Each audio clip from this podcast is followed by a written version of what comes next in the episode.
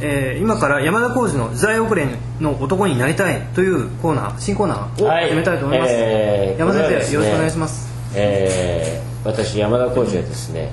まあ、今この近くっていうかもう、えー、いちメーターごひゃくぐらいのところに五十嵐太郎とかいるんですけれども、彼らにはちじゅうねんだいで止まった男というふうに言われていまして、はい、でね、これはね、山田先生がそうです、はい、でこれはね、いや僕はね違うんですよ。はちじゅうねんだいが今いいと思ってるからストップしてるわけです。なるほど。でね、ところが最近のね若い子に聞くとね、そういうね時代に活躍してたスター建築家、あるいは外国人の建築家のこと全然知らない。あんまり知らないかもしれないですね。山田さん座ってください。はい、ごめんなさい。それでね、それはダメだと、はい、いうことで、ぜひこのラジオの企画で時代を、それを称してば時代遅れの男になりたいなんて言ってるわけだけど、それは実は時代遅れじゃなくて最先端の可能性がある。なるほど。そういうものをね、もう一回今の若い子たちにね、えー、知ってほしいと。それはいいですね、うん、いうことでこの企画をねやろうということです。なるほど、わかりました。それで、えー、と早速ですがだいいっかいめ、今日取り上げるどうしようかな、誰にしよう。今これだいいっかいめだから、はい、これはね、まあ、僕の義務っていうことがあるかもしれないけど、はい、じゃあ僕の師匠、これでいこう。だいいっかいめはね、はい、えー、僕の師匠石井和弘、ラジオの向こうの諸君知ってるかな。これは知ってますかね。建築の学生であれば名前は聞いたことあると思うんです。ただどこまで知ってるか、そういうことだね。そうですね。で僕も正直言って、えー、と石井和弘さんのことはあんまり詳しくないです。だから今日はいろいろお聞きしたい、えー、ことがあります。なるほど、ね。それとえー、とじゃあそれいろいろ聞いて。そうですね、うん、まず、まず冒頭にさ、はい、じゃあ僕はざざーっとね、どういう感じかっていうのを、まあ、簡単に難しくなくてざーっと言いますから、まず、うん、あの山田耕史さん自身が、うん、えー、と石井さんの事務所に勤められている、そうですね、僕の師匠だからね、はい、うん。でえー、と一応年代でいうと山田先生がせんきゅうひゃくろくじゅうきゅうねん生まれですよね、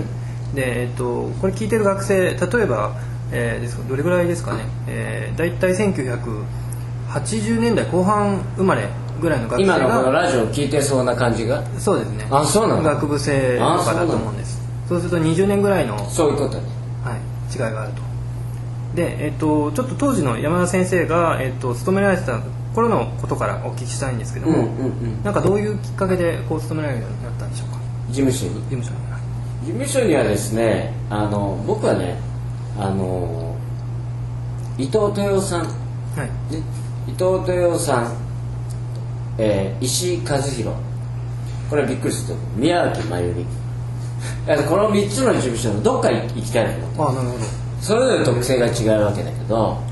それでね、えー、実はね、えー、と宮脇さんのところにもあの受験っていうかね、あの行ったことがある。これは随分もうあのなんつうかな、よねん生の結構早い段階に受けに、はい、面接してもらった。それは何年ぐらいなんですかね。よねん生の頃というとよねん、と俺の年代からっていうこと、せんきゅうひゃくきゅうじゅういちねん頃ですかね。そうそうそうそう、ちょうどだからバスそれはね、はい、お前は悪くないけどもう採用したやつがいるから今年はダメだって言われたわけ、はい、ああそうですかと。でもね、宮脇先生とお話できて僕にとってすごい有意義だったし、うん、別に全然失望もしなかったし、はい、あのそれはいいなと思ったんだけど、であとね伊藤豊さんと石井和弘、はい、でなぜかこのその宮脇さんを外しといて、うん、なんでさ伊藤豊さんと石井和弘っていうのを僕の中で選んでいたかというと、あのね、まあ、ラジオを聞いてるみんなはね、うん、あの聞いたことがない言葉だと思うんだけど、えーとあれ確か新、まあ、僕間違え間違えたってごめんね、新建築でね、はい、確かね牧先生ね、あ牧先生が野口という言葉を使って、はい、ありましたね、違ったっけ、新建築で、新建築だよね、新建築だったと思います、うん、それでね、その、うん、今そこら辺は五十嵐先生が、えー、一番あの詳しいところだと思うんだけど、はい、その時にね野口のメンバー、これもせっかくだからあの今日あげようと思うんだけど、野口ってさ、あの、えー、伊藤豊、伊藤さん、うん、で石山さん、石山治、長谷川逸子、えー、もずな紀子、渡辺豊和、石井和弘、それ安藤忠も入ってあ入ってるあのこれすごく厳密なことを言うと、うん、最初のテキストは牧文彦さんがこう新建築の企画で何人か建築家を回ってあので、まあ、テキストを書いたのでその時に入ってるか入ってないかっていうすごい諸子学的な話なんだけど基本的な理解としては花のよんじゅういちねん組大体せんきゅうひゃくよんじゅういちねん生まれにあの伊藤豊雄さんとか安藤忠雄とかものすごい、まあ、あの有名になった建築家はほぼよんじゅういちねんの前後に揃っていて、まあ、そのよんじゅういちねん組の人を、まあ、大体総称して野節というのが、まあ、あの一般的な理解であり石で石井さんもそこにストレート入っていた一応石井先生確かね像設計集団の重村さんなんかも入っていやこれは僕ごめんなさいあの記憶にあの入ったような気がする違うかもしれない一応石井先生は何年生まれになるんですかねそれは五十嵐先生に聞いた方が早いかもしれないあのやっぱりよんじゅうねんだいぜん半ぐらいあのどうだろうなあ今じゃあちょっとちょっと待ってねラジオのみんな今ね実はそこにね僕のさ本棚から本あああったあったあったそれ見れば分かるんじゃない今実はこれなんていう本まさに日本の日本の現代あ日本の建築家にっていう本なら石井和弘特集されてるけどちょっと今日今ここにのあの牧先生があれした野節のあれが用意してくるんだったけどなかったけどね住居コンセプションに僕その野節の書いたんでまあ、あの調べるときにはぜひ読んでさっき本があったんですけど、うん、住居、住居コンセプトああったあったあったあったあのねこの宣伝も兼ねてあのプロスペクターの皆さんが書いた本ですけどね、うんまあ、せんきゅうひゃくよんじゅうごねんで今五十嵐さんに調べてくれてるから今その間俺つなぎで話すけどさあの、まあ、要するに野節と言われる人たち、はい、これ後で五十嵐さんが野節って誰で誰ですって解説してくれるけど野節と呼ばれる人たちの誰かのところに僕行きたいと思ったのねなるほど、うん、それはすごく魅力的だったやっぱりねスター建築家でその時になぜだか俺もよくわかんない勘で勘勘で伊藤豊雄さんとねあのー、石井和弘さんそこにすごく注目したで伊藤さんはすごくかっこいいことやっていたそれに対して石井和弘さんはありえない建築を作ってたわけかっこいい建築とありえない建築を作ってるっていう建築があった時に僕はでもこのありえない建築を彼はね本気で作ってるわけでしょであ り, ありえないっていうのことを具体的にありえないです、うん、一番代表代表的なね伊藤豊さんっていうの当時ね横浜風の塔って言ってねあのねこのパンチングメタルでね給水塔を囲ってさ光がピョーンってめちゃくちゃかっこいいわけ綺麗でそれも理屈の意見誰が見てもかっこいいと思うよねそうですね、うん、それに対して石井和弘さんっていうのはね例えば同世代の橋といってあのねなんて言ったらいいかなあの人橋が好きなんだけどそのね安藤忠雄石山治とかまあそのとさっきそれこそ言ってた野節の人たちね像設計集団とかそういう人たちの各ねデザインのこうなんていうかちょっと簡略したのがそれぞれの窓にこうついてるわけサイコロっぽいそうそうそうですよねでそれかっこ悪いでしょか, かっこ悪いけどかっこ悪いんだよごめんねこれ石井さん聞かれないようにしないといけないけど正直かっこ悪いわけでも彼はそれを本気でやってるわけ、うん、そうするとね風の音って誰が見てもこれ素晴らしいと思うものを作ってる人とえこれまずいだろこれやばいだろっていうものを真剣に作ってる人の脳頭の構造の方が僕は興味が当時あったそれで石井さんのところに履歴書を出して自分の作品持って、えー、入ろうとそれはきゅうじゅうねんだいの最初の頃ですよねそうだねで今、えー、と五十嵐さんの方から、うんえー、とちょっと野節の文章を、うんうんえー、出していただいたんですが、うんうんうん、そこだと牧さんはせんきゅうひゃくななじゅうきゅうねん、うん、はちじゅうねんだい入る直前ですよね、うんうんうん、に平和な時代の野節たちというテキストで、うんえー、と書いた、まあ、さんじゅうだいよんじゅうだいの建築家ですね、うん、でそれは早川邦彦さん、うんえーこれ早川邦彦さんも入ってんの、うん、それ俺意外と知らなかった間、うん、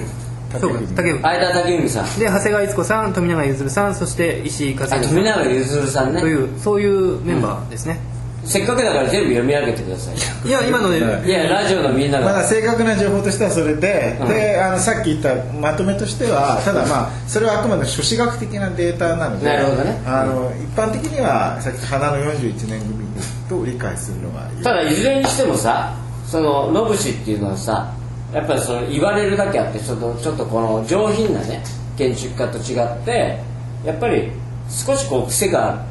という印象を持っていた建築家だよね。で僕はねその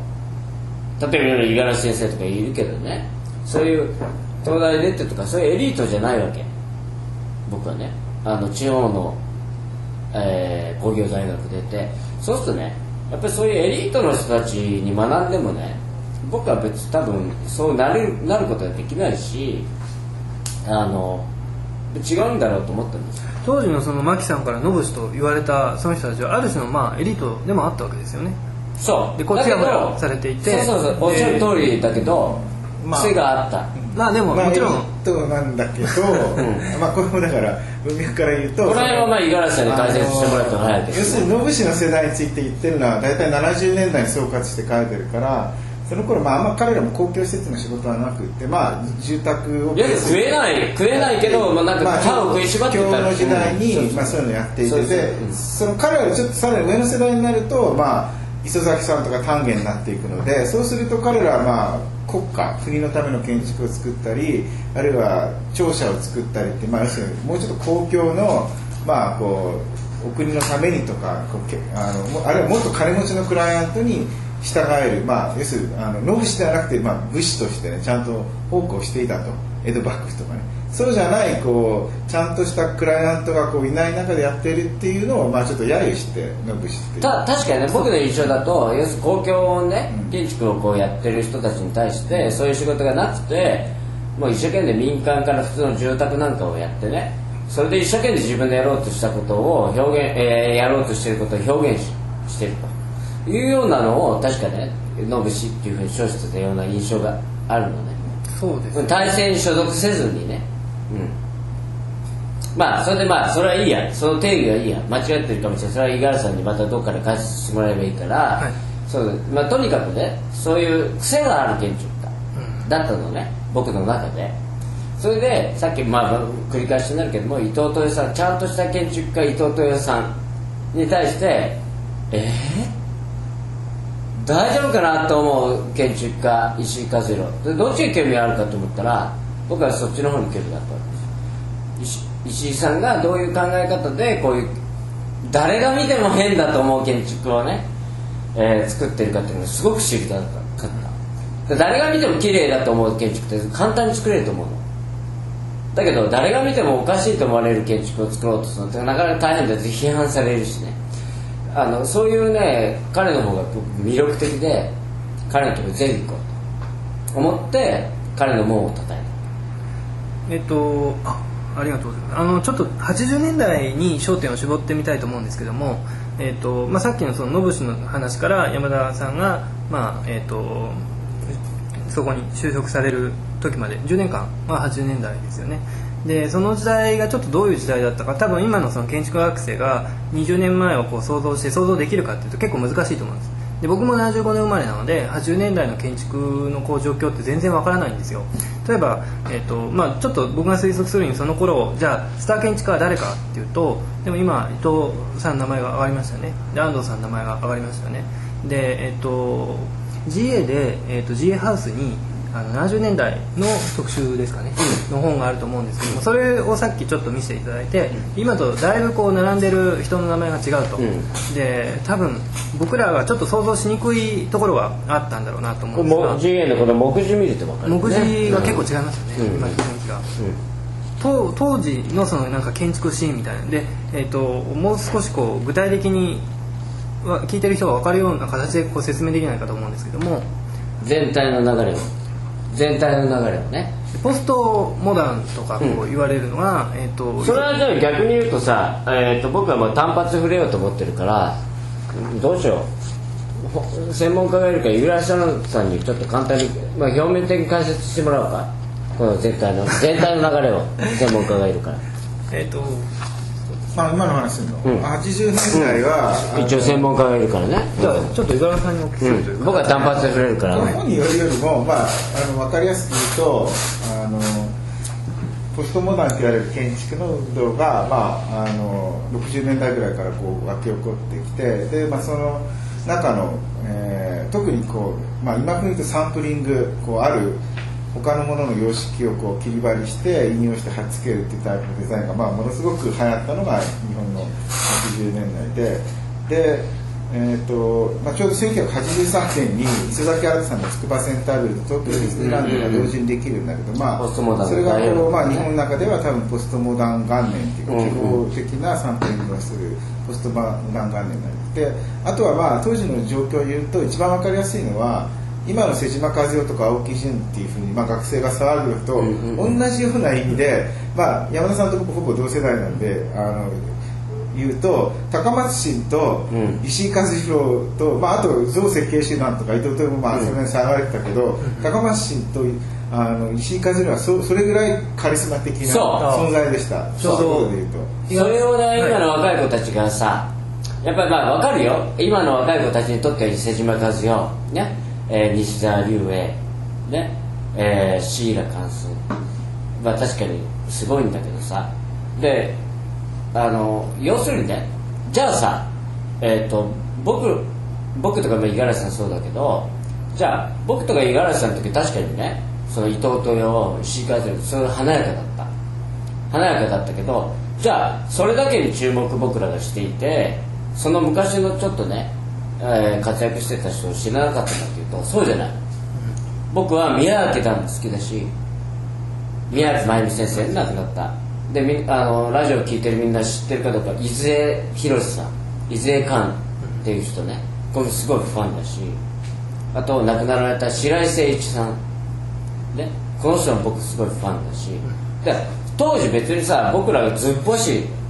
石井さんだ伊藤さんだね長谷川逸子だって言ってる時にじゃあそれだけに僕らが注目していて昔の人のこと全然知らなかったらそうじゃなくて昔の建築家東隆光も僕好きだし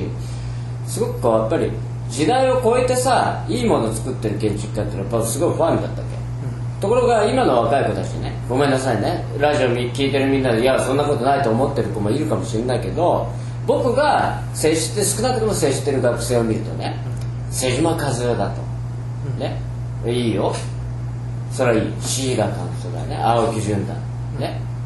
うん、それそれはそれでいいわけだけどじゃあお前ね東さんのね塔の家見たことあるかっていうとどこにあるんですかとかねそんなもんなんですかねそんなもんそれはびっくりしますそうやっぱ要するにね知らないわけ、うん、そ知らなくてただ青木淳がいい瀬島和代がいいっていうのは僕はねやっぱ先輩たちがやってきたことに対してねやっぱりちょっとこうもう少し敬意払った方がいいと思うわけで今の若い子たち知らなすぎてるからそれをねぜひこのコーナーを使ってね実はねお前ら知らねえかもしれないけどこんなすげえやつがいるんだと、まあ、今回は初回だからあまり詳しいことは話さないけども次回から具体的に例えばね、えー、こういう人っていうことを着目してお前ら知らねえかもこんなすげえやついるんだとこんなことこの人やったんだぜいうようなことを、ね、ぜひ紹介していきたいと思ってるわけ、はい、例えば、えっと、石井さんでいうと、えっとえー、あそこ島ごめんなさい直島、直島、直島に作ってますよね、うん、小学校でしたっけ、うん、中学校と、うんはい、あじゃあまあ今日はちょっとそこら辺の具体的な話をそれ次回に回す次回に回しましょうか次回はね、はいまあ、とにかく今回あのこのコーナーをねえー、っと、まあ、要するにそういう今の若い子たちにお前ら知らねえかもしれないけどこんなすげえやつらがいるんだということを今の若い子たちに、まあ、プレイバックしながらそうそうそう僕らが僕とか五十嵐さんとかね南さんとかが伝えていこうというようなコーナーにねしていきたいと思ってすごいですねこう過去のことなんだけど新しい知識がいろいろどんどん入ってくるそういうコーナーということで、えー、次回皆さんまあちょっと初回を誰にするか、まあ、石井和弘にするっていうのが有力な説だけど、うんね、次回何にしようかっていうのを、ね、考えますから、わかりました、ね、それを聞いて皆さん勉強してください。はい。どうも。では今日はありがとうございました。ありがとうございます。はい。